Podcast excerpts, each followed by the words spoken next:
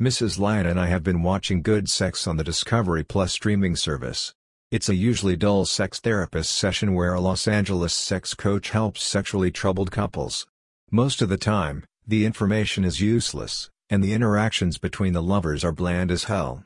Then, in episode 4, the coach decided to teach a wife how to be dominant.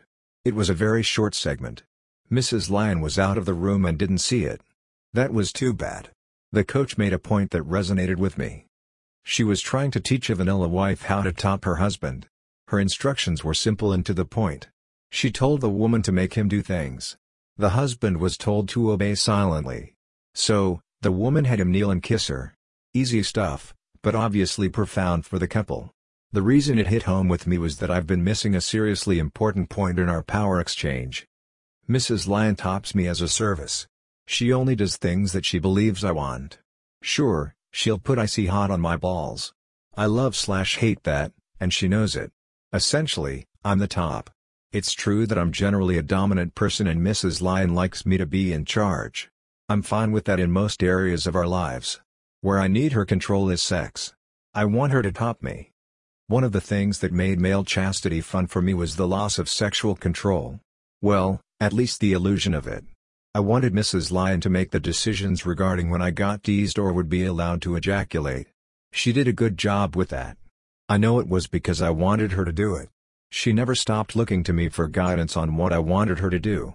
So, the control wasn't quite real. But it was real enough.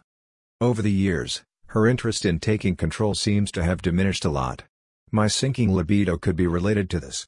This is partly my fault. The BDSM illusion is that the bottom is doing what the top wants. I spent most of my adult life as a top sex educator. The idea that the top gets pleasure from what she makes her bottom do isn't often true. A lot of tops enjoy the power rush, but most do what they do because their partners want it. This probably explains why so many tops, like me, eventually want to change roles. Topping is a sort of game, similar to the way Mrs. Lion approaches domestic discipline. She likes catching me and breaking rules. It's fun, in a way, for her.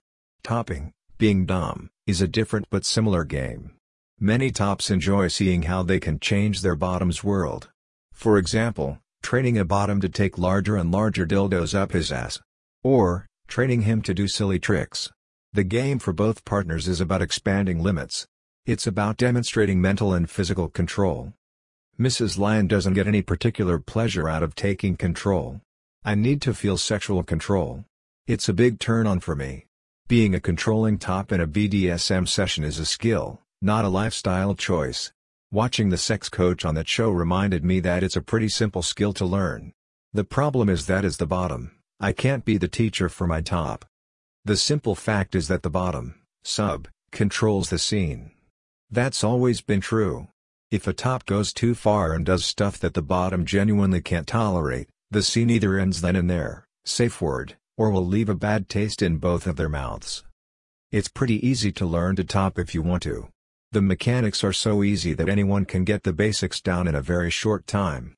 The hard part is to get mentally prepared for the role. It is a role, not a lifestyle. It takes desire, research, and practice.